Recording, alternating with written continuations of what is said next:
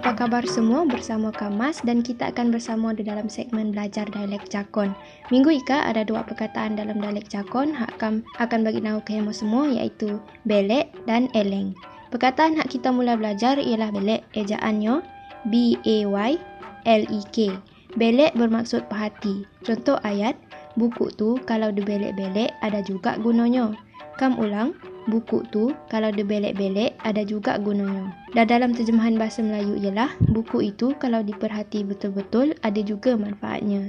Buku itu kalau diperhati betul-betul ada juga manfaatnya. Sebelum beli barang itu, kena belek dulu takut ada hak rusak. Kam ulang, sebelum beli barang itu, kena belek dulu takut ada hak rusak. Dan dalam terjemahan bahasa Melayu ialah sebelum beli barang itu mesti perhati dahulu takut ada yang rosak. Sebelum beli barang itu mesti perhati dahulu takut ada yang rosak. Perkataan seterusnya ialah eleng, ejaannya E L E N G. Eleng bermaksud menjenguk. Contoh ayat, sebelum buka pintu rumah, bapa eleng dulu dari tingkap untuk nahu siapa hak nyerutnya. Kam ulang, sebelum buka pintu rumah, bapa eleng dulu dari tingkap untuk nahu siapa nyeruknya.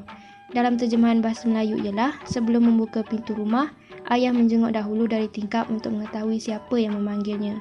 Sebelum membuka pintu rumah, ayah menjenguk dahulu dari tingkap untuk mengetahui siapa yang memanggilnya. Kalau ngak dikejar oleh asuk di jalan tu, kena eleng dulu kiri kanan. Kam ulang, kalau ngak dikejar oleh asuk di jalan tu, kena eleng dulu kiri kanan dalam terjemahan bahasa Melayu ialah kalau takut dikejar anjing di jalan itu, mesti toleh kiri dan kanan dahulu. Kalau takut dikejar anjing di jalan itu, mesti toleh kiri dan kanan dahulu. Okey, kamu ulang sekali lagi ya dua perkataan nak kita belajar hari Ika, iaitu belek, bermaksud perhati dan eleng, bermaksud menjenguk. Setakat Ika saja untuk minggu Ika, kita belajar perkataan dialek Jakon Pahang. Jumpa lagi di minggu akan datang.